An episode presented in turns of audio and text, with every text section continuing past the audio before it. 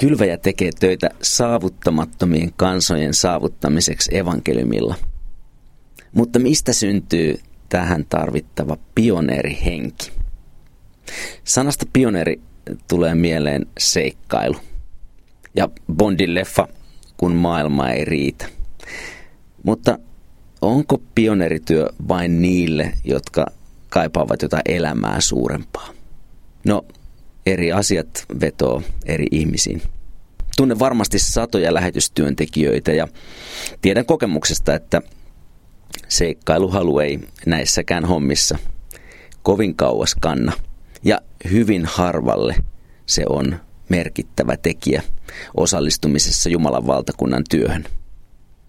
Edeltäjäni Pekka sanoi, että kun hän oppi tuntemaan Jeesuksen ja alkoi lukemaan raamattua, niin ei tarvinnut pitkälle lukea, kun sieltä tuli vastaan lähetystyö.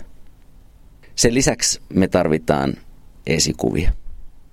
Itselleni tärkeä on ollut esimerkiksi Wilberforce ja Zinzendorf, molemmat 1700-luvulta.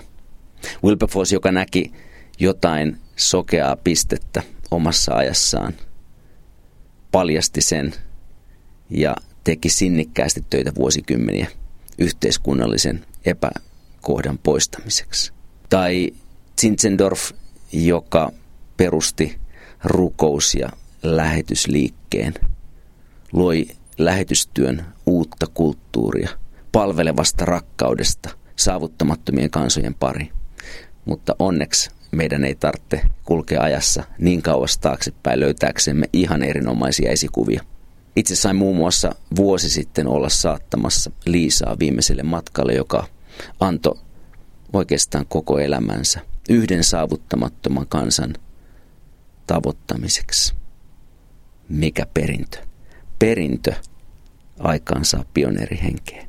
Sekä positiivinen pakko. Raamatussa sanotaan näin toisessa korinttilaiskirjeessä, Kristuksen rakkaus pakottaa meitä. Näin se on.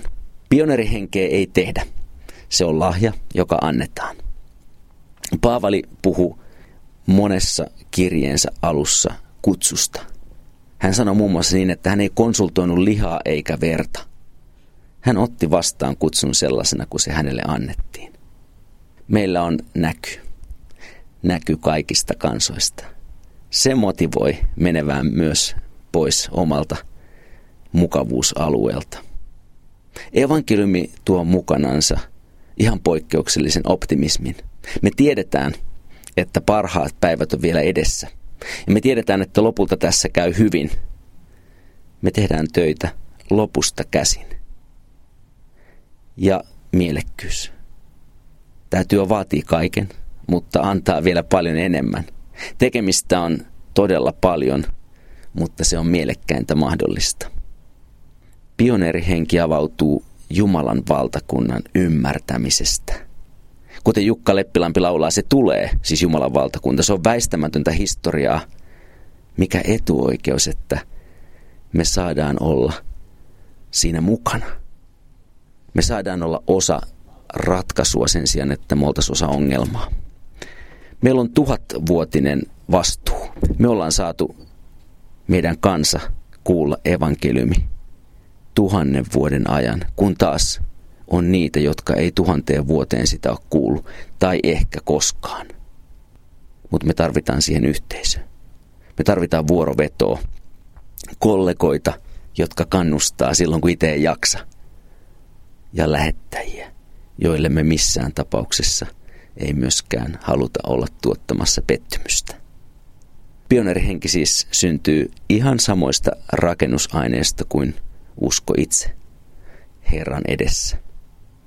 Mutta sitä on tosi vaikea toteuttaa mielekkäällä tavalla yksin. Säilyäkseen tarvitaan toisia.